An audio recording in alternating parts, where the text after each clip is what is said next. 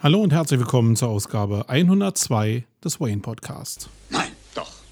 Diesmal wieder mit richtigen Knallern aus dem Bereich SEO und Online-Marketing. Nein, doch. Und ich habe wirklich lange überlegt, ob ich das Hauptthema, was ich in dieser Sendung habe, wirklich als Hauptthema nutzen sollte. Ich? Sie? Nein, doch. Und am Ende habe ich gedacht, scheiß drauf, ich mache es einfach. Was soll denn passieren? Herzlich willkommen zu Wayne. Wayne.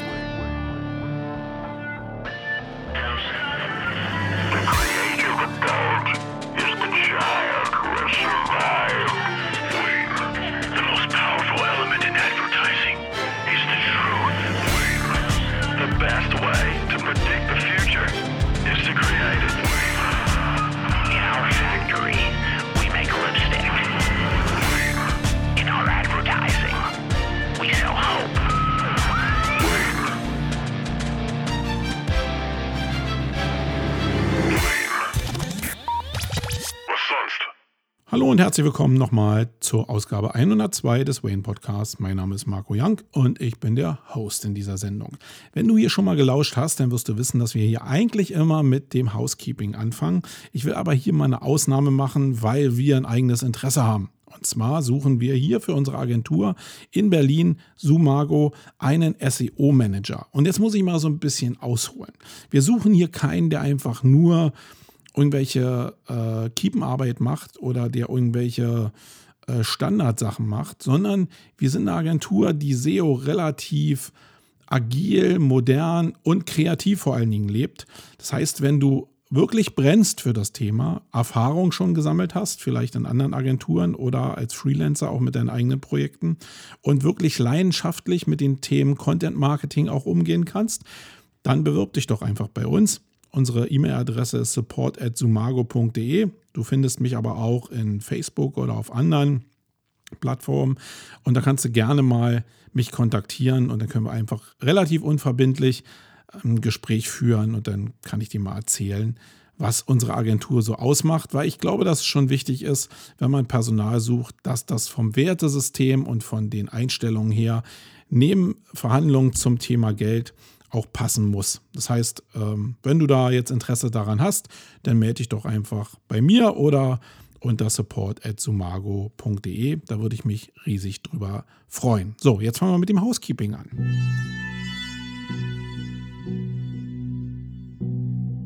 Glaubst du, Brain ist der Grund der Szene? Dann wird es Zeit für die Meta-Ebene.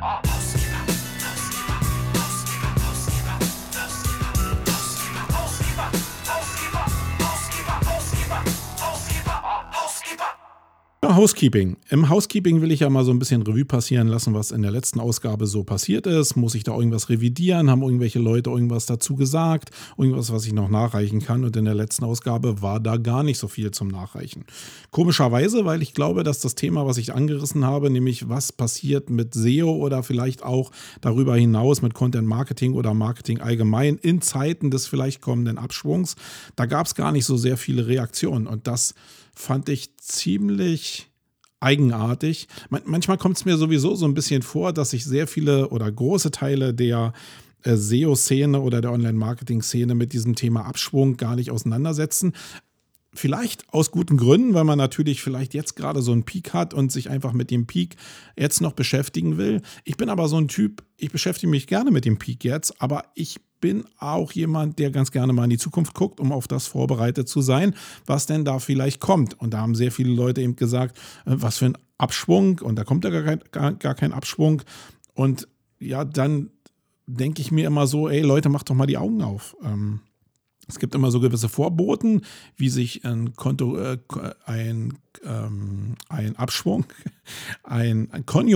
Abschwung, das war das Wort, ankündigt. Und das ist in erster Linie, wenn die Zulieferer erstmal ein bisschen in Petrolie kommen oder wenn die großen Konzerne anfangen, so ein bisschen an den Stellschrauben im Personal zu drehen. Und das passiert rechts und links, das habe ich ja schon gesagt.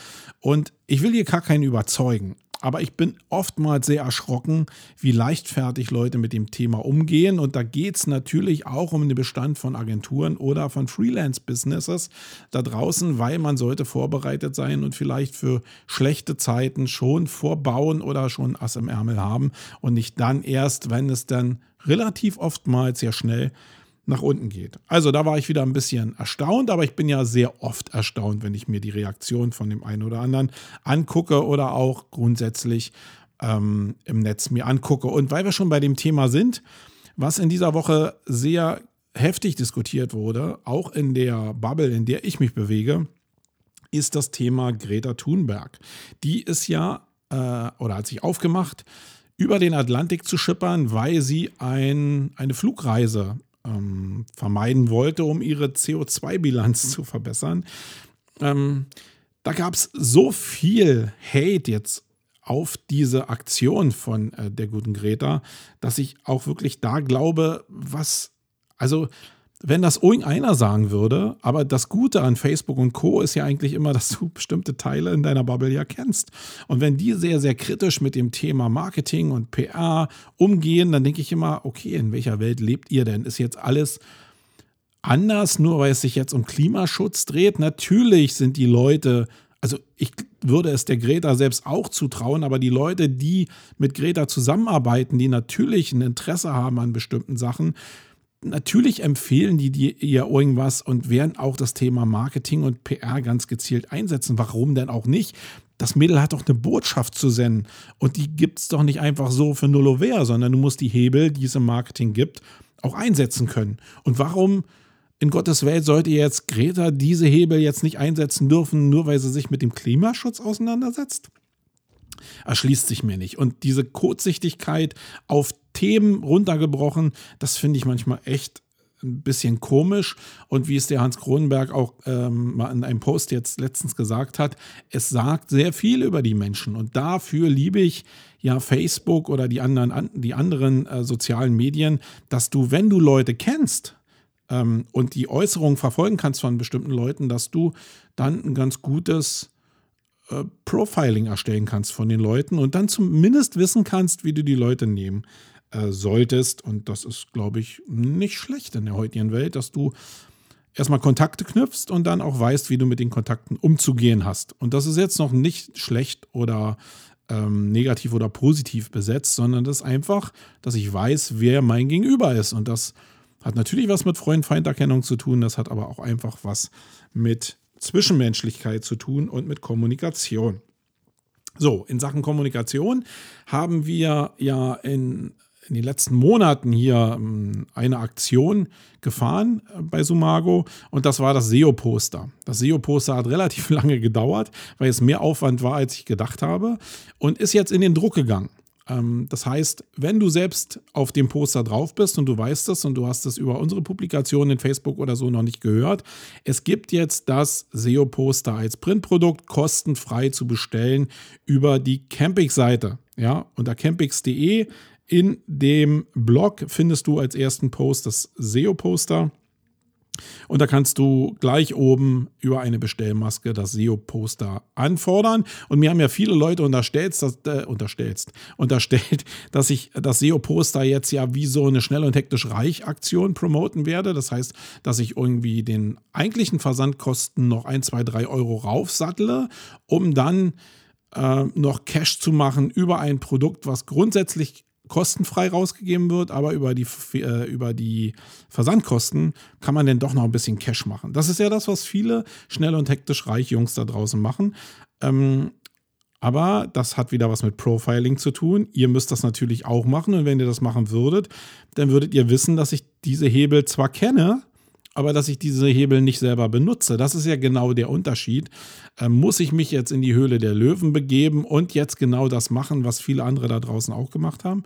Nein, sondern ich nehme den Hebel in die Hand und sage, das Ding ist kostenlos. Wer es haben will, der kriegt es kostenlos, ohne dass es irgendeine Bindung an irgendein Thema gibt. Wenn du dich registrierst über das Formular, ja, da kriegst du nochmal eine Mail, weil wir dich ganz gerne noch mit anderen Informationen versorgen würden. Aber da kannst du ja Nein zu sagen, sonst ist alles kostenfrei. Es gibt keine Bedingungen, an die der Versand geknüpft ist. Also wenn du das SEO-Poster dir einfach ins Büro hängen willst, weil du eine Übersicht über die Szene haben willst oder wenn du selbst in-house SEO in irgendeiner Firma bist und einfach dir Leute ausgucken willst, mit denen du gerne zusammenarbeiten willst, dann häng dir das einfach hin. Wir schicken es dir gerne zu. Ja, okay, dann hatte ich ein bisschen noch Leute, mit denen ich mich beschäftigt habe, die mir das so ein bisschen reflektiert haben, meine Sicht auf SUA. Ich muss immer wieder dazu zurückkommen, weil es immer schwieriger für mich ist, wenn ich mich einfach mit dem Thema auseinandersetze, die richtige Abstufung zu finden zwischen gut und schlecht. Und am Ende des Tages bin ich jetzt die letzten 2 Wochen oftmals dafür ein bisschen drangsaliert worden, dass ich sage, okay, ich sehe diese Grenze eigentlich gar nicht mehr so richtig, sondern da gibt es eigentlich Leute, die machen ganz gutes Marketing und die Welt, die da draußen ihr Marketing konsumiert, das, was ich jetzt irgendwie verwerflich ansehe, das hat die Empfängerwelt diesen Kontext und dieses Werteraster überhaupt gar nicht. Und deswegen ist es eigentlich scheißegal, was ich denke, sondern ich muss mich eigentlich genauso verhalten wie diese Leute, diese Hebel benutzen, um dann mein Zeug an den Mann zu bringen. Und da kann man sich ja auch immer noch mal drüber streiten, ob das, was ich jetzt als moralisch richtig empfinde, ob das auf der Angebotsseite wirklich moralisch richtig ist. Ich glaube, dass das mega schwer ist. Und ich glaube, du kannst nur deinen Job machen. Guck einfach mal bei Google rein oder bei YouTube rein und gib mal Marketing ein oder Marketing-Speaker. Das heißt, wenn ich jetzt auf Firmenseite irgendeine neue Speaker suche oder Marketing-Leute suche, dann werde ich ziemlich schnell an diese schnelle und hektische Reichungs geraten. Und das ist ja nicht in erster Linie schlecht, sondern die machen halt einfach ihren Job. Und ich kann nur aufrufen, vielleicht die Leute, also die mir auch folgen, die auch aus meiner Bubble ja kommen, macht euren Job einfach. Das ist gar nicht so leicht, aber auch nicht so schwer. Und das ist eigentlich genau das, was die anderen Jungs da besser machen. Und ich will mich nicht mehr auf diese Stufe stellen, jetzt zu sagen, das ist alles schlecht, sondern ich will denen einfach nicht das Feld überlassen und will einfach meinen fucking Marketing-Job machen und einfach viel mehr wieder an Content produzieren. Deswegen hat der eine oder andere vielleicht auch gelesen, dass ich im Bereich YouTube wieder verstärkt angreifen will und werde. Das heißt, wir haben hier sehr stark angefangen, oder der Jan hier hat angefangen, unser Büro wieder umzubauen und alle Ressourcen irgendwie so zu bündeln, dass wir hier YouTube wieder produzieren können, zumindest auch so produzieren können, dass es eben auch umsetzbar ist. Das ist ja oftmals das Problem, dass du YouTube anfangen willst und dann merkst, das, was du da planst als Format, ist viel zu kompliziert, das kriegst du so gar nicht auf die Straße oder bindet halt zu viel Ressourcen und dann wird es irgendwann eingestellt, weil man diese Last einfach unterschätzt hat. Und da habe ich mir schon ein paar Federn abgestoßen. Das heißt, da gucke ich jetzt genau hin, was da passiert. So, das war's eigentlich so vom Housekeeping. Mehr habe ich gar nicht. Und jetzt gibt es hier noch eine Neuigkeit, die ich eingeführt habe oder die wir eingeführt haben. Und die hört sich so an. Attention everybody. It follows a commercial break. In dieser Ausgabe möchte ich dir gerne ein Tool vorstellen, und zwar das Tool Ahrefs. Das ist ein Backlink-Tool, was wir in der Agentur schon seit Jahren benutzen. Und das ist dazu da, um Backlink-Profile von dir selbst recherchieren zu können, weil man hat nicht immer den Überblick, was historisch so passiert ist oder wie es im Verlauf ausgesehen hat. Und was noch sehr, sehr viel wichtiger ist, sich die historischen und aktuellen Daten der Konkurrenz anzugucken. Wenn du dich also fragst, warum rankt jetzt vielleicht ein Konkurrent stärker, dann kann ja ein Riesenhebel dafür sein, zu verstehen, warum der besser rankt, zu sehen, wie viele Links der gesetzt hat und welche Links auf welche Ziele gehen. Und das kann dir das Tool Ahrefs leisten. Das findest du im Netz unter ahrefs.com. Ich habe das auch nochmal in den Shownotes verlinkt, wenn du da gucken willst. Sehr, sehr cool.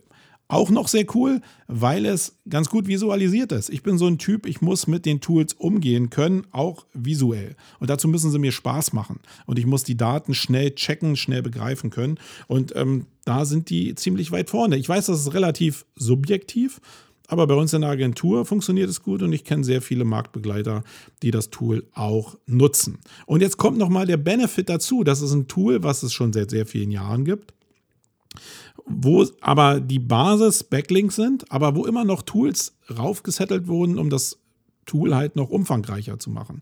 Und eine Funktion will ich dir mal vorstellen, die vor Jahren bei uns schon so einen kleinen Mindshift ausgelöst haben. Und das ist eine Funktion, womit du den organischen Traffic, den du bekommen kannst, einen Wert gegenüberstellen kannst. Und zwar einen Wert, der grundsätzlich aus den Klickpreisen der Plattformen wie Google Ads zum Beispiel generiert wird. Das heißt, wenn du in SEO eine gute Arbeit leistest und kriegst Traffic über organische Rankings, dann gibt es ja einen Gegenwert zu dem, wenn du dieselben Keywords einbuchen würdest in Google Ads. Und das ist ein Wert, der ist extrem wichtig, um eine Wertschätzung zu bekommen für seine eigene SEO-Arbeit, aber auch um eine Wertschätzung dem Kunden gegenüber zu bekommen, den du SEO verkaufen willst.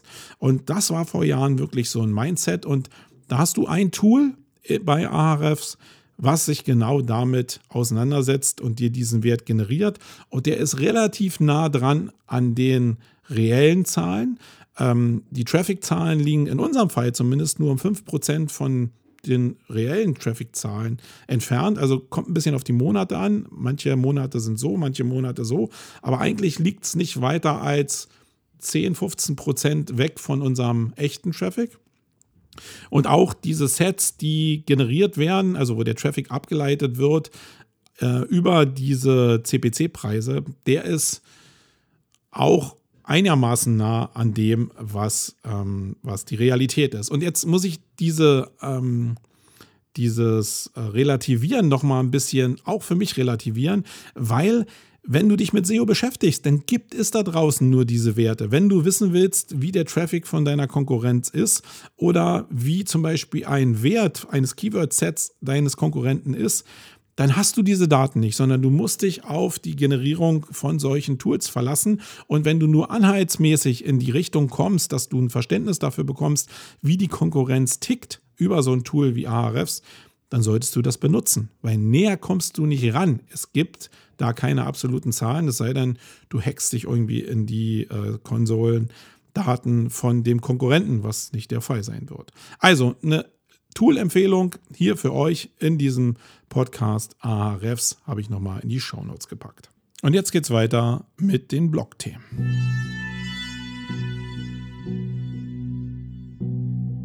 Coole Sets aus der Blogosphäre, angerührt für die Legionäre. Oh.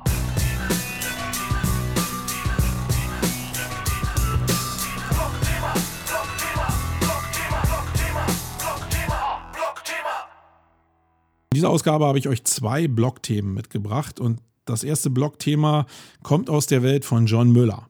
Also John Mueller ist ja so das PR-Sprachrohr von Google und viele Leute feiern ihn total ab, weil er ja sehr offen mit dem Thema SEO umgeht. Ich bin da sehr, sehr kritisch, weil ich denke, dass das, was er sagt, halt reine PR-Arbeit ist. Das ist so, als wenn ich bei der Bundespressekonferenz zuhöre. Das sind alles sehr, sehr allgemein gehaltene Aussagen. Alles, was Guideline-konform ist und was im Interesse der Firma Google ist. Und das ist ja auch klar. Das ist seine Funktion. Aber so muss man es auch einnorden. Man darf nicht blind dem hinterher rennen, was er sagt. Er ist sicherlich ein sehr, sehr pfiffiger Kerl. Und er hat auch sehr viel Know-how. Und ich kenne bestimmte Situationen, wo er zum Beispiel auf Konferenzen sehr arg getrieben wurde zu bestimmten Aussagen und wo dann unter Schmunzeln auch mal eine Aussage kam, die man mit gewissem Erfahrungswissen auch als durchaus zielführend für SEO, zumindest aus unserer Perspektive, betrachten könnte. Aber im Allgemeinen ist es allgemeines Geschwafel. Und das Einzige, was ich euch da draußen empfehlen kann, ist, wenn ihr mit dem Thema SEO anfangt gerade und hier zuhört, weil ihr noch Anfänger seid, holt euch selbst Erfahrungswissen. Ihr könnt das überhaupt gar nicht verifizieren und matchen, was der Mann da sagt, zu dem, was eigentlich euer Wissen als SEO sein müsste. Und das SEO ist nicht eine Disziplin von Marketing, die sich immer genau 100%ig an den Google Guidelines orientiert. War es noch nie und wird es auch nie sein. Es geht immer darum, seit 20 Jahren Lücken zu finden, die Google noch nicht gestopft hat, um darüber Traffic zu generieren. Oder Möglichkeiten zu finden, den Algorithmus so zu re-engineeren, dass man die Hebel verstehen kann. Und das kannst du nur verstehen, wenn du eigene Tests und praktische Erfahrungen machst. Und dann kannst du vielleicht hergehen und bestimmte Blogposts lesen, die dann mit deinem Erfahrungswert in einen bestimmten Einklang zu bringen sind. Das heißt, bei mir ist es so, dass ich mir bestimmte Sachen angucke und halt einfach sage, okay, das, was er da erzählt, ist vielleicht die Meinung von Google, das wollen die so kommunizieren, aber aus meiner Erfahrung ist es Quatsch. Und so gibt es tausende Sachen. Und solange ich weiß, dass es eine Welt neben dem gibt, was John Mueller da sagt, ist für mich die SEO-Welt auch in Ordnung. Weil das genau die Sachen sind, die den Reiz von Google ausmachen. Wenn Google so perfekt ist, dass alles das, was er sagt, nachher auch wirklich umgesetzt werden kann, dann hat das SEO relativ schwer. Ich hoffe, darüber seid ihr euch bewusst da draußen, dass wenn diese Lücke geschlossen wird, dass es dann nicht mehr der einfachste Job auf dieser Welt ist, für Google eine Optimierung zu machen. Dann kann man sich vielleicht noch viel stärker auf das stürzen, was der gute Kai Kratz immer sagt, dass man alternative Suchplattformen bestücken muss. Natürlich soll man das machen, aber der Druck ist aktuell nicht hoch genug. Der wird aber vielleicht steigen, wenn Google eben immer besser wird, und die Tendenz haben sie einfach. Das wollte ich als Vortisch geben, bevor ich jetzt in diesen Blogpost reingehe. Und zwar hat Google gesagt, dass man nichts darauf geben sollte, Subdomains von anderen Domains zu hijacken, faktisch. Um es dir mal zu erklären, wenn du also eine sehr sichtbare Domain da draußen hast, eine sehr starke Publikation, die vielleicht eine Sichtbarkeit von, weiß ich nicht, sagen wir mal einfach 50 hat, was schon sehr, sehr cool ist, dann gibt es ja die Möglichkeit, Teile des Trustes über eine Subdomain zu übernehmen. Und viele Firmen sind dazu übergegangen, schon sehr, sehr viele Jahre, dass sie Subdomains verkaufen von ihrer eigentlichen Hauptdomain, um einen Basis-Trust an diese Subdomain weiterzugeben, weil Google ja davon ausgeht, das liegt auf dieser Hauptdomain, dann wird die Subdomain vielleicht zumindest einen Bruchteil von dem Trust, was die Hauptdomain hat, auch noch bekommen. Und das mag Google nicht. Das hat John Mueller gesagt und hat auch gesagt, man soll sich in Acht davor nehmen. Und das ist natürlich eigentlich cool, weil eigentlich müsste es schon so sein, dass die Subdomain wie eine eigene Domain zu behandeln ist und keinen Trust von außen bekommt. Aber das ist ja oftmals nicht so, sondern Google handelt das anders. Das zeigen sehr viele Beispiele. Und wenn Google das jetzt sagt, dann kann ich dir nur empfehlen, genau dahin zu hören. Also vermeide es nicht, so eine Sachen einzukaufen. Und ich gebe dir mal ein Beispiel. Wir haben zum Beispiel vor Jahren, das ist wirklich schon eine Weile her, die Möglichkeit gehabt, über so eine große Domain, ich will jetzt die Domain nicht nennen, Eingefleischte wissen schon genau, welche Domain ich meine, eine Subdomain zu bekommen. Und da ging es knallhart um das Thema Suchmaschinenoptimierung, da ein Ranking gerade lokal zu bekommen. Und wir haben diese Subdomain gekauft. Das ist dann oftmals so, dass du einen einmaligen Betrag bezahlst und dann eine monatliche Miete. Also einmal wird der Content von denen generiert. Da sind sie schon stolz genug, dass sie dir da nicht was vorgeben, sondern ihren eigenen Content da schnipseln wollen. Und dass du dann für die Content-Erstellung bezahlst und dann nochmal eine monatliche Miete bezahlst über eine Laufzeit von 2 Jahren. Das soll ja jetzt irgendwann gekippt werden, allgemein gekippt werden, also nicht nur für SEO, sodass die Gesamtlaufzeit auch für sowas dann nur noch 1 Jahr betragen darf. In unserem Fall war es damals so, dass wir 2 Jahre bezahlt haben. Und wir sind auch davon ausgegangen, dass der Trust von der Hauptdomain so massiv ist, dass diese Keywords einfach nach oben gespült werden. Und wenn ich dem Vertriebsmitarbeiter gelauscht habe, dann hat er auch genau das so gesagt. Jetzt war es so, dass wir gar keine Investition getätigt haben, um diese Subdomain noch nach oben zu ziehen, sondern wir haben 2 Jahre, die eigentlich mehr oder weniger so nebenbei laufen lassen. Das ist vielleicht sträflich und würde der eine oder andere anders machen, aber bei uns war es damals so. Das heißt, weil wir gedacht haben, dass diese Subdomain halt nicht zieht, haben wir irgendwann diesen Vertrag gekündigt und auslaufen lassen. Dann ist ein anderer natürlich, also das Vertriebsteam von dieser Domain ist natürlich weiter am Start und hat sich ein anderes Opfer in Anführungsstrichen auserkoren.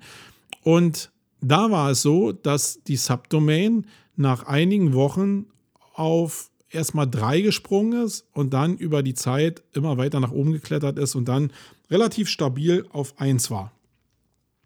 Und da habe ich mir gedacht, ja, warum ist das jetzt so? Warum ist der Trust nicht ausreichend gewesen, um unsere Seite jetzt nach oben zu ziehen? Was war jetzt der Unterschied? Und da kommen zum Beispiel dann wieder wie Tools, wie das angesprochene Ahrefs auch zum Einsatz, zu gucken, was ist denn anders, zum Beispiel im Backlink-Profil. Und dann hat man ziemlich schnell gesehen, dass die Jungs, die jetzt dieses Subdomain gebucht hatten, einfach nur 2 nicht mal so kräftig. Also einen wirklich ganz coolen Link und einen Foren-Link auf diese Subdomain gesetzt haben. Und dann ist genau das passiert, was passieren sollte und das, was wir nicht gemacht haben. Nämlich, dass diese Seite nach oben gesprungen ist. Und jetzt kann man sich fragen, ist das jetzt ein Vorteil, den die Subdomain von dieser starken Domain ausgelöst hat? Und ich würde sagen, ja. Das, was wir nicht gemacht haben oder sträflicherweise vernachlässigt haben damals, war einfach ein paar zusätzliche Links zu setzen, um zu gucken, wie die Reaktion ist. Weil man vielleicht nicht blind davon ausgehen kann, dass der Basis-Trust auf dieser Subdomain ausreicht, um dieses Keyword nach oben zu setzen, sondern es bedarf 1, 2 externer Signale, die eben dazu führen, dass Google sagt, okay, gemeinsam mit dem Juice der Hauptdomain reicht es, um die nach oben zu ziehen. Und das waren, wie gesagt, keine starken Links, die das relativ schnell ausgelöst haben.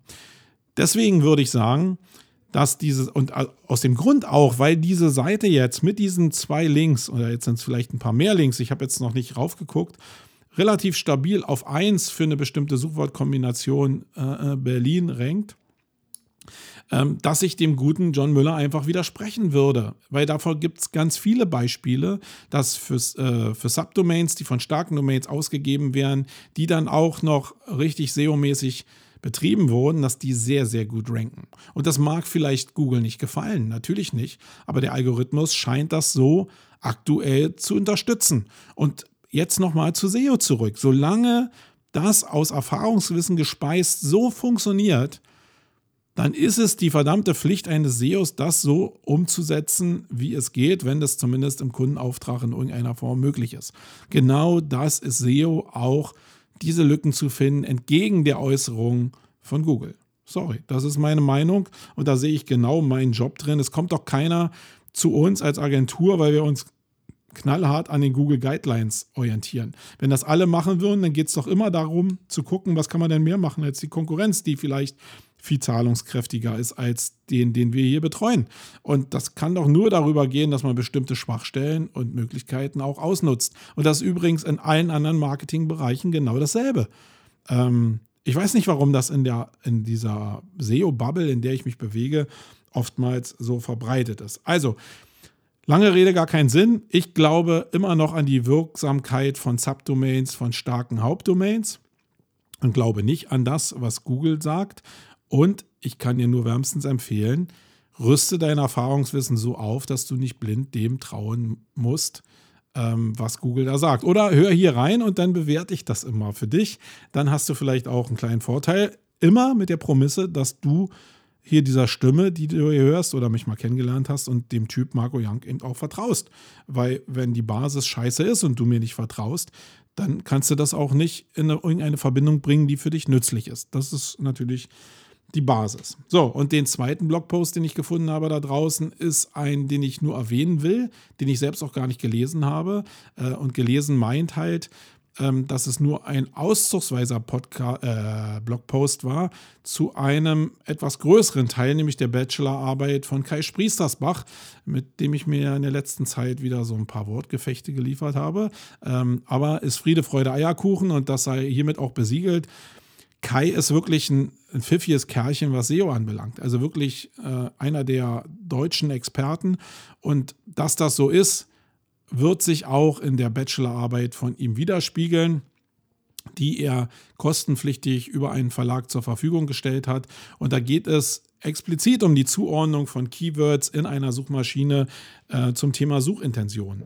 Und das ist eine Sache, die auch einhergeht mit dem Thema, was der Olaf Kopp, sei gegrüßt da draußen, auch sehr stark behandelt, mit dem Thema Entitäten einhergeht. Das ist genau die Richtung, die zukunftsweisend ist und die SEO sehr stark prägen wird in den nächsten Jahren. Nämlich, wie kann Google rauskriegen oder wie findet Google raus, welche Suchintention hinter einer Anfrage in den Suchschlitzen eigentlich steht und wie kann das Google matchen mit Entitäten und damit eben bestimmten Aussagen, bestimmte Trust-Raster zuordnen. Wenn du also eine Koryphäe bist im Bereich Schönheitschirurgie und Google deine Entität als Koryphäe erkennt und jetzt dein Profil mit einem bestimmten Trust-Profil auch verbindet, dann werden die Aussagen, die du denn tätigst, eben auch als werthaltiger erachtet, als wenn du vielleicht ein 0815 SEO bist, dir für eine Videoaufzeichnung einfach einen weißen Kittel angezogen hast und dich jetzt vors Volk stellst und denkst, du kannst die Weisheit mit Löffeln verkünden. Genau darum wird es gehen, dass Google diese Verbindung halt hinkriegt. Und wenn einer so viel Zeit hat, nämlich in einem Studium, da hat man sehr viel Zeit, sich mit einem Thema so intensiv zu beschäftigen, dann lohnt es sich, diese Bachelorarbeit mal durchzulesen. Wie gesagt, ich habe es noch nicht gemacht, ich kann es noch nicht abschließend bewerten. Ich weiß aber, dass Kai wirklich da kein schlechtes Zeug rausgehauen haben wird. Die Bachelorarbeit kostet, glaube ich, knapp 35€. Kann man jetzt als E-Book runterladen, kann man aber irgendwann auch später als gedruckte Version bestellen. Ich habe es gemacht, ich werde vielleicht in der nächsten Ausgabe nochmal ein bisschen was dazu erzählen, sofern ich denn in meinem Urlaub das geschafft habe, dieses Ding durchzuwälzen. Ich glaube, es sind 117 Seiten oder so, wird also nicht ganz so leicht und na, das Material ist sowieso ein bisschen schwer verdaulich, weil es eben teilweise auch sehr technisch ist. Und da gucke ich mal, wie ich da durchkomme durch das Thema. Ich habe es mir aber vorgenommen. So, jetzt kommen wir zum Hauptthema.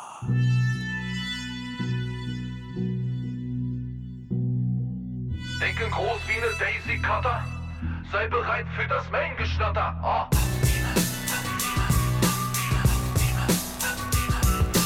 Hauptthema, Hauptthema, Hauptthema, Hauptthema, Hauptthema, Hauptthema.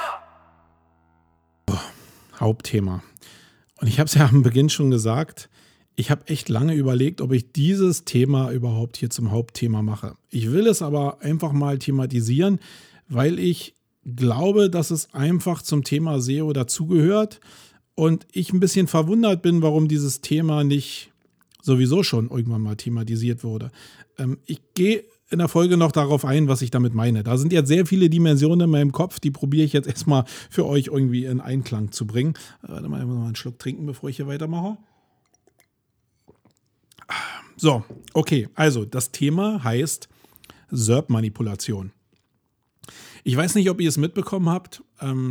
Es gab ja vor Jahren schon mal die große Tendenz, als Google Suggest eingeführt wurde. Das sind diese ergänzenden, also wenn du was in den Suchschlitz eingibst, dann fängt Google ja an, ergänzende Ergebnisse auszuliefern, also das auszuliefern, wo Google davon ausgeht oder auf Basis von Daten eben auch sehen kann, dass diese Suchanfragen schon mal in hoher Anzahl auch gestellt wurden, dass sie dir diese, ich glaube, 10 Ergebnisse einfach in den Suchschlitz nochmal als Pulldown, als Dropdown einblenden und dir damit eine andere Möglichkeit geben, dich nochmal zu orientieren. Da ist ja vor Jahren schon eine Tendenz da gewesen, dass sich Leute mit Bots oder mit irgendwelchen Engines da draußen entschlossen haben, zu gucken, was denn da so geht in dem Bereich der Manipulation. Das heißt, Google hat ja ein bestimmtes Datenset und davon leiten sie ab, dass ein bestimmtes Suchvolumen oder eine bestimmte Eingabefrequenz in den Suchschlitz eben ein bestimmtes Interesse darlegt. Wenn ich jetzt das schaffen würde, über ein Netzwerk von Bots mit unterschiedlichen IPs und unterschiedlichen Locations, also mit einer hohen Unterschiedlichkeit, eine Suchintention nachzubilden zu einem bestimmten Hauptkeyword, eine Kombination nachzubilden, dann müsste es ja theoretisch möglich sein, diese Ausgabe für mich zu penetrieren und zu beeinflussen, sodass vielleicht zu Keyword XY eine Kombination rauskommt, die mir sehr gelegen ist und wo ich vielleicht auch sowieso schon eine Position 1 habe in den SERPs, sodass ich entweder über die Eingabe direkt gefunden werde oder einen Direktsprung bekomme. Das war irgendwann mal auf dem SEO Day schon vor 10 Jahren schon mal ein Thema. Ich weiß jetzt gar nicht genau, wann Google Suggest eingeführt wurde, aber ich habe das Gefühl, das ist schon ewig lange her. Und dann ist das Thema so wieder eingeschlafen. Dann gab es ein paar SUR-Leute, die das so als Kurs so verkauft haben, wie das dann möglich sein kann und welche technischen Voraussetzungen dafür erfüllt sein müssten. Und dann ist auch das wieder eingeschlafen. Fakt war, dass du temporär zumindest, das war der Stand von damals, diese Google Suggest-Ausspielung über maschinelles Triggern beeinflussen konntest und damit die Relevanz deiner Suchergebnisse erhöhen konntest, weil die Wahrscheinlichkeit relativ hoch war, dass jemand auf deine Position 1 klickt, wenn er dieses vorher noch nicht dagewesene Suggest-Ergebnis anklickt. Und dann war irgendwie jahrzehntelang Ruhe. also jahrzehntelang, hört sich jetzt viel zu lang an, aber sagen wir mal jahrelang Ruhe. Und dann kam irgendwie das Thema ganz komisch so verschwommen auf, wenn denn Suggest eine Beeinflussung möglich ist, dann ist vielleicht auch eine Beeinflussung möglich über eine Beeinflussung möglich der normalen SERPs. Also warum soll ich denn jetzt über das Suchverhalten nur Google Suggest beeinflussen? Nee, warum soll ich nicht auch über das, was Google die letzte Zeit ja sehr stark perfektioniert hat, nämlich dieses Pogo-Sticking und das Herausfiltern von am besten geeignetsten Ergebnissen für den jeweiligen Besucher. Warum sollte man das nicht auch über Bots penetrieren können? Weil die Abfolge ist ja relativ klar. Du gibst was in den Suchschlitz ein und dann gibt es normale standardisierte Ergebnisse. Wenn wir mal alle Ranking-Kriterien normal runterbrechen, dann gibt es für die erste Justierung für Google Ergebnisse, die auf Basis von Online-Signalen und Offline-Signalen extrem relevant sind. Die funktionieren ganz normal algorithmisch. Und was Google in der letzten Zeit ja sehr stark verbessert hat und immer besser wird, ist dieses Matching hin zu dem, was suchen denn die Leute auch in Wirklichkeit. Das eine ist ja so eine theoretische Sache und das andere sind Daten, die in echt entstehen. Und das sind die sogenannten User-Daten. Da guckt Google von der Suchanfrage und den ausgegebenen Ergebnissen, was klicken dann User, welche Ergebnisse klicken sie dann wirklich? Und an welchen Ergebnissen springen sie irgendwann wieder zurück in die Google-Suche und suchen dann ein anderes Ergebnis. Das ist das, was man so als Pogo-Sticking bezeichnet, dass das Ergebnis, was ich da gefunden habe, ich es anklicke, aber es nicht mein Suchinteresse befriedigt und ich wieder zurückspringe in die Suche, weil ich mir das nächste Ergebnis angucken will. Und irgendwann in dieser Folge dieser Hin- und Her-Klicks bleibst du auf einem bestimmten Ergebnis hängen und bist danach vielleicht weg. Das ist für Google ein Indiz, dass dieses Ergebnis ein besseres sein könnte als die Ergebnisse, die davor da waren.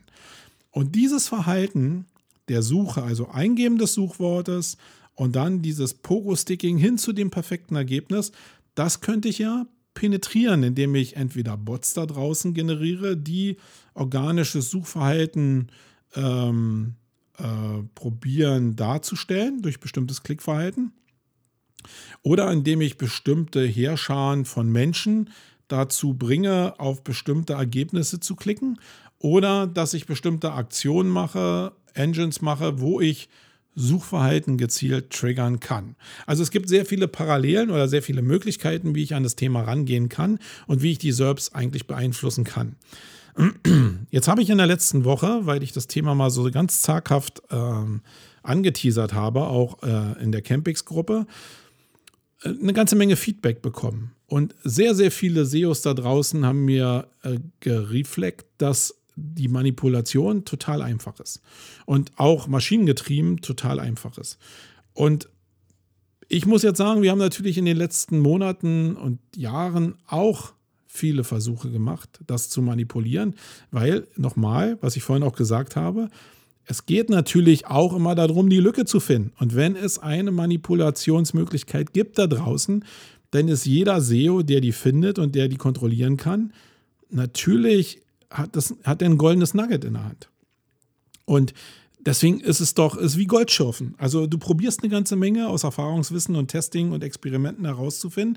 Und wenn du dann eine Lösung dafür hast, auch wenn die nur temporär eine gewisse Zeit funktioniert, dann hast du schon eine gewisse Position, eine gewisse Möglichkeit, auch ziemlich schnell gutes Geld zu verdienen, wenn du dieses Nugget gefunden hast. Und auf Basis von dem, was die Leute mir reflektiert haben, was immer in die Richtung ging, dass die maschinelle Beeinflussung von SERPs relativ einfach ist, das kann ich einfach nicht teilen. Ich glaube, dass es nicht so einfach ist. Ich glaube, dass Google natürlich nicht perfekt ist und dass Leute, die große Engines aufbauen können, dass die da was bewegen können temporär. Aber ich glaube, dass Google da irgendwie dahinter kommt, ob es organisch ist oder nicht organisch ist oder ob es Clickfraud ist oder nicht Clickfraud ist. Und für mich ist das auch einleuchtend, weil Google über das Handling von Google Ads und Google AdSense zum Beispiel oder auch das Handling von YouTube-Ads eine Riesenerfahrung daran hat, die Bösen einfach auszusperren. Weil keiner hat ein massives Interesse daran, dass Google nachgesagt wird, dass Konkurrenten durch massive Clickbots jetzt irgendwelche SERPs einfach oder Google Ads einfach aus den Ergebnislisten katapultieren. Es ist sicherlich temporär möglich, aber wenn es so einfach wäre, ich glaube, dann würde da draußen Sodom und Gomorra herrschen, weil dann wären diese Engines irgendwann frei zugänglich und dann würde es eigentlich gar nicht mehr diese Welt geben von Google Ads, wie ich sie jetzt erlebe, über Kundenaccounts, über unsere eigenen Accounts. Wenn da wilder Westen wäre über Engine-Handling, dann wäre es völlig anders. Ich glaube, dann würden auch gar nicht mehr so viele Leute in Google Ads einbuchen, weil sie ja natürlich Angst haben müssten, dass der Click-Fraud total ausufert. Ich glaube also, dass Google dieses normale Handling von normalen, also im normalen Aufwand sich bewegenden Bot-Farmen oder Engines, die da draußen gebaut worden sind, dass die das ganz gut im Griff haben. Einfach aus dem Erfahrungswissen heraus, wie gesagt, dass das nicht da draußen zum maximalen Chaos geführt hat. Es gibt aber natürlich Möglichkeiten, das auch engine-seitig natürlich ein bisschen cooler zu machen. Und so zu machen, dass Google vielleicht nicht dahinter kommt. Und jetzt stellt sich die Frage, das, was da gebaut werden müsste, ist mega aufwendig. Das haben mir die Leute, ich bin jetzt selbst kein Techniker, aber die Leute, die sich damit auskennen, die sagen mir, okay, diese IP-Netze zu bauen, um organisches Klickverhalten nachzubauen, das ist mega aufwendig und hat auch sehr, sehr viel laufende Kosten, wo du schon dir im Klaren sein musst, dass der Benefit, der daraus entsteht, auch deutlich das übersteigt, was du da reinsteckst. Und das scheint so aufwendig zu sein, dass sich das für die Leute, die es können, nicht lohnen wird. Mir ist zwar immer wieder bestätigt worden, dass es in vielen Bereichen so gemacht wird und mir ist gestern auch nochmal bestätigt worden von jemand, dass es anscheinend ganz einfach geht und da Leute als Nebenprojekt irgendwas aufgesetzt haben. Ich glaube da immer nicht dran. Wenn Leute als Nebenprojekt irgendwas aufgesetzt haben und das funktioniert oder zumindest wirklich in diese Richtung funktioniert, dass die SERPs beeinflusst werden können in meine Richtung, dann ist das so ein goldenes Nugget, dass ich das nicht so als Nebenprojekt einfach so verkümmern lasse, sondern das ist so ein Riesending, dass ich eigentlich nichts mehr von ihm sehen dürfte, außer seine Porsches, seine Ferrari und seine Milliarden, die er in einer Yacht vielleicht auf den Malediven mit sich rumschippert. Also es gibt ja so einen gewissen, eine gewisse Abfolge und da bin ich vielleicht auch ein gebrandmarktes Kind. Es gibt sehr viele Leute, die da draußen richtig Gas geben und sagen, sie sind die Multimillionäre und sie haben richtig viel Geld mit SEO verdient, bla bla bla. Das mag sein. Die Möglichkeiten da draußen richtig viel Geld zu verdienen, die sind da. Für Leute, die richtig Ahnung davon haben. Aber bei den Leuten, die das hinkriegen, da gibt es immer zu der Bubble, in der sie sich vorher bewegt haben, wo ich vielleicht ein Teil davon war, einen Switch hin zu was anderem. Meistens gibt es viel, viel weniger Kommunikation, weil der Bereich mit Menschen, mit denen sich jemand beschäftigt, der dann irgendwie Multimillionär ist, radikal verändert. Oder es ändert sich radikal die in Anführungsstrichen PR-Arbeit desjenigen. Das heißt, er wird ein bisschen was von dem zeigen.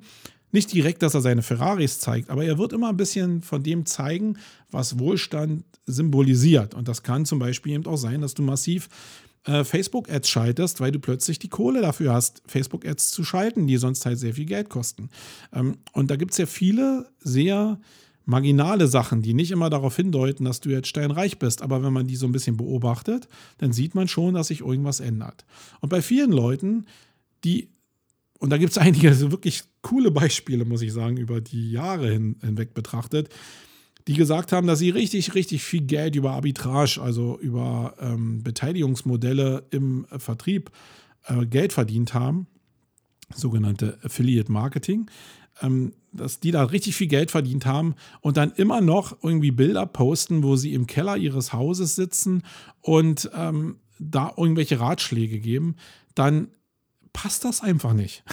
Also in meiner Welt zumindest nicht. Und ich muss auch mal sagen, das ist natürlich das Matching von meiner Welt mit dieser Welt, die da ist. Vielleicht gibt es diesen Menschen, der weiterhin in seinem Kellerverschlag sitzt und der immer noch weiter so mit denselben Leuten hantiert, wie wenn er 3000 Euro im Monat verdient oder wenn er 300.000 im Monat verdient, was er zumindest sagt. In meiner Welt sieht das anders aus. Menschen verändern sich mit Geld und es gibt immer eine marginale Veränderung und die sieht nicht so, also vielleicht übergangsmäßig sieht es so aus, dass ich in dem Keller bleibe, aber über lange Zeit gesehen wird das irgendwie darin münden, dass ich zumindest irgendwie mir ein Büro suche, wo ich irgendwie ja anders arbeiten kann als in meinem Kellerverschlag. Ihr wisst, auf was ich hinaus will, und darum geht es. Das heißt, dass die Leute da so einfach diese SERPs beeinflussen können, an das glaube ich nicht. Oder zumindest ist der Aufwand einfach so hoch, dass sehr viele Leute diesen Weg nicht gehen. Und das ist so wie das Cloaking damals. Da war ja auch eine Menge möglich im Affiliate-Bereich, dass man irgendwelche Seitenergebnisse, die man hochgerankt hat, dann nicht die reellen Seitenergebnisse bei bestimmten Besuch, bei der Erkennung von bestimmten Besuchbots ausgeliefert hat, sondern dann Affiliate-Seiten ausgeliefert hat für den User und für den Bot halt andere Seiten ausgeliefert hat. Das war ja so im Groben gesagt das, was Cloaking beinhaltet hat. Das ging ja auch ein paar Jahre oder Jahrzehnte her sehr gut. Da gab es auch sehr, sehr viele Leute, die ich kenne, die richtig viel Geld damit verdient haben, wo man denen das aber auch angesehen hat, auf Basis der Profile, dass da Geld verdient wurde. Das ist aber irgendwann eingeschlafen, weil Google so stark wurde, dass der Aufwand, der betrieben werden musste, um immer wieder neue Seitenfarben zu erzeugen, die dann von Google abgestraft worden sind, dass der irgendwann so hoch war, dass der in keiner Relation mehr dazu stand, dieses System zu penetrieren. Und genauso sehe ich diese Welt aktuell auch, was die Penetrierung der Suchergebnisse anbelangt, also der organischen Suchergebnisse anbelangt. Es scheint also der Aufwand viel zu hoch zu sein, um eine Penetrierung durchzuführen. Jetzt kann es natürlich sein, dass es Leute da draußen gibt, die das Know-how und das Geld haben, diese Engines dennoch zu erzeugen. Und die nicht darüber reden, dass es sowas wie einen Geheimbund gibt von Leuten in Zirkeln, die über dieses Thema kein Sterbenswort verlieren und sich trotzdem da draußen eine millionenstarke Nase verdienen, mehrere millionenstarke Nase verdienen. Und jetzt kommt wieder das Ding, dass ich halt 50 Jahre alt bin und in 20 Jahren schon irgendwie mich mit dem Thema Search Community oder Search insgesamt auseinandergesetzt habe. Und in dieser Welt war es halt so, also auch auf meinem Level, in dem ich mich bewege, wo ich halt sehr viele Leute kenne, die auch ein bestimmtes Know-how haben, war es immer so, dass bestimmte Themen irgendwann aufgepoppt sind. Und warum poppen die auf? Weil das irgendwann immer so, ja, eine Möglichkeit für Leute gibt, sich zu profilieren oder zu sagen, hey, hier habe ich das und das gemacht. Einfach um in diesem Zirkel der Experten sich nochmal mehr als Experte herauszustellen. Ich glaube, das ist ein völlig menschlicher Zug und da bin ich auch überhaupt gar nicht anders. Da geht es auch nur darum, festzuhalten, dass es diesen menschlichen Zug gibt. Und da es diesen menschlichen Zug nach meiner Überzeugung gibt, hätte, wenn es denn möglich wäre, auch über komplexe Engines, hätte es aufpoppen müssen in den letzten Jahren. Und es ist es nicht. Und deswegen glaube ich, dass dieser Punkt der maschinellen Beeinflussung kein Punkt ist. Es gibt aber natürlich noch Wege, um das nicht über Engines zu erzeugen, sondern wo man das Suchverhalten über Communities penetrieren kann. Und über den Bereich will ich jetzt gar nicht so viele Worte verlieren, weil da glaube ich daran, dass der relativ wirkungsvoll sein kann. Den machen aber da draußen auch, den gehen kaum Leute diesen Weg, weil sie vielleicht noch nicht verstanden haben, wie diese Hebel funktionieren. Und das finde ich sehr beachtenswert in einer Zeit, wo sehr viel Traffic über bestimmte Marketinghebel generiert werden kann, dass da bestimmte andere Möglichkeiten noch nicht irgendwie ausgenutzt werden oder zumindest aufgezeigt werden, das finde ich sehr beachtlich. So, jetzt denkt ihr euch vielleicht, okay, jetzt wo es spannend wird, macht der Jank jetzt hier Schluss?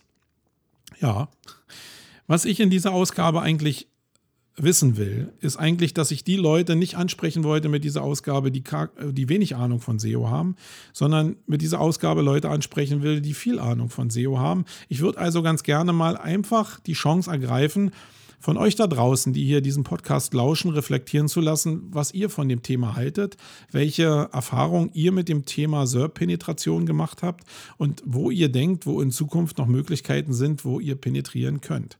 Und warum, und das ist mir eigentlich das Wichtigste als Frage an die Experten, warum poppt dieses Thema im Gegensatz zu vielen anderen Themen einfach nicht auf? Ist es der Grund, weil es wirklich so effektiv ist, oder ist es der Grund, weil da Google so stark ist und da wirklich nichts geht? Das würde ich einfach mal ganz gerne mit Leuten besprechen, die sich dazu berufen fühlen, und das soll auch die Kernaussage in dieser Ausgabe gewesen sein. Dass ich dazu eine eigene Meinung habe, die Leute, die mir schon ein bisschen folgen und die auch ein paar Blogposts von mir gelesen haben, vielleicht auch vor Jahren schon, die werden wissen, was ich meine. Aber ich will es nicht nach außen so geben. Und damit reihe ich mich genau in diesen Reigen ein von Leuten.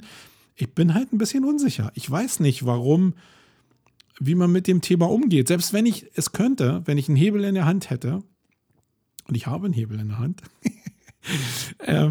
wie geht man damit um? Wie geht man damit nach außen? Wie macht man PR-Arbeit für diesen Hebel, der ja nicht Google-Guideline-konform ist? Das heißt, handelt man sowas auch wieder unter der Hand oder macht man dafür ganz normale Werbung und nutzt dann auch diesen vielleicht kleinen Timeslot aus, bis Google diese Lücke schließen kann, in Form von, die Lücke ist vielleicht noch nicht geschlossen, aber ich zerstöre den, der diese Lücke gefunden hat und auch vielleicht vermarkten will. Reflektiert man das einfach mal. Es gibt sehr, sehr viele Gedanken in meinem Kopf und da ist nichts positiv und negativ immer. Das ist wirklich sehr, sehr offen. Womit ihr mir nicht kommen solltet, ist, dass es diese Geheimbunde gibt da draußen, die nicht korrelieren mit dem menschlichen Verhalten, was ich in meinem Erfahrungswissen euch vorhin dargelegt habe. Ja, das war es als Hauptthema. Das soll es auch gewesen sein. Die Event-Tipps lasse ich diesmal weg. Nochmal ein kurzer Hinweis auf das, was ich zu Anfang gesagt habe. Wir suchen einen SEO-Manager für unsere sehr kreative SEO-Agentur. Und wenn du dich zum Beispiel mit Themen auseinandersetzen willst, die ich eben gerade im Hauptthema auch angejuckt habe, dann bist du hier vielleicht ganz gut aufgehoben und auch herzlich willkommen. Stell dich da einfach mal zuvor oder melde dich bei mir unter support@sumago.de oder auf den entsprechenden sozialen Medien mich einfach kontaktieren. So, das zur Eigenwerbung nochmal. Wir hören uns in der Ausgabe 103 wieder. Bis dahin, euer Marco. Tschüss. Wayne.